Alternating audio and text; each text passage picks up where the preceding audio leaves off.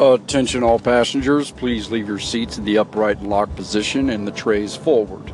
We will be descending uh, shortly. We are currently at 10,000 feet and we'll be arriving at the Tattoo Show. What's up, everybody? This is Randall, your host. Get ready because we're bringing it to you. Hello, everyone. How are y'all doing today? I hope you're doing well. This is Randall with the Tattoo Show. Uh, today we're going to talk about something that I think a lot of people have an issue with, uh, or, or, or it's maybe a more misunderstood topic, right?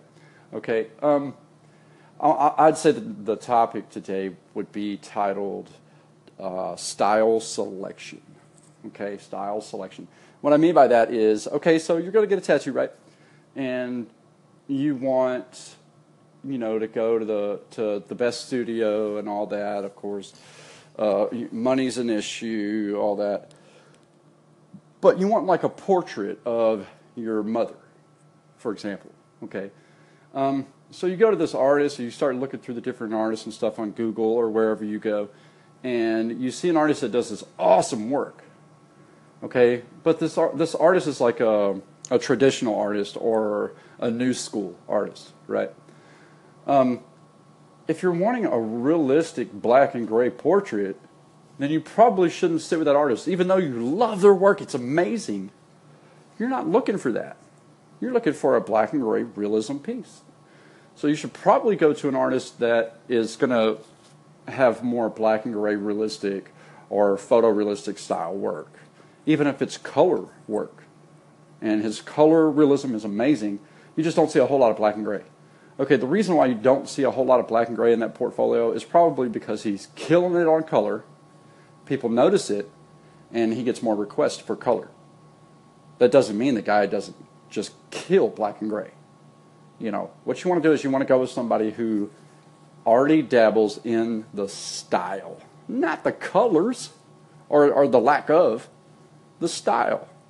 Okay? Um, if you want this really cool cartoon like frog sitting on a mushroom, don't go up to a black and gray realistic uh, artist or you know you don't want to go get Mr. Cartoon because the guy's amazing at what he does. But it's just you need to go see you know um, you know Jimmy Litwalk or something, right? You need to go to somebody who does what you're looking for. All right. Um, for those of you where money's an issue and stuff, I, I get it, right? I get it. But let me explain something to you. This is on you for the rest of your life. I think I've said this about four episodes ago or something, and I really exaggerated it. But it is, okay? Um, stop getting tattoos at somebody's house because he says he can tattoo. Stop doing it. All you scratchers out there, you know, uh, screw you guys. And at the same time, thanks for keeping us real artists busy. All right? Yeah, y'all keep scratching away. What you're doing, really, guys, is you're ruining your names if you want to do this as a, as a career. You're ruining your chance.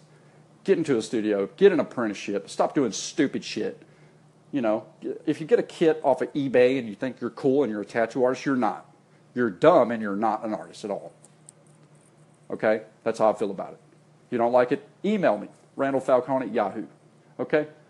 Now, the thing is, if you, if you choose to style people, you know, let's say we're the black and gray or whatever, the, the realism, and you go to a new school artist, okay, now an artist is going to tell himself, a true artist is going to tell himself, man, I, you know, I, am not above any tattoo.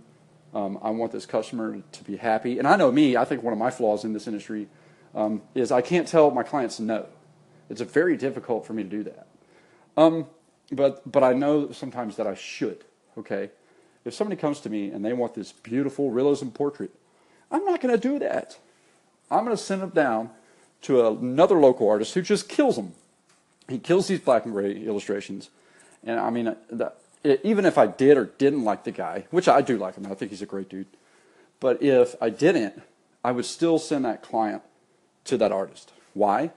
Because it's not about my relationship or, or our industry politics. It's about the client.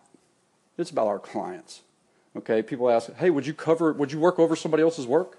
Which, okay, that's a fine line. You know, I, every time I, I try to reach out to that artist and ask permission, of course. When it comes down to it, people, You're the boss. You're the client. It's about making you happy. All right? Now, I'm not going to touch somebody's work. If they're a real good friend of mine, I'm not, without permission. This is Randall with the Tattoo Show, guys. Thank you so much for listening in. Be back with you shortly.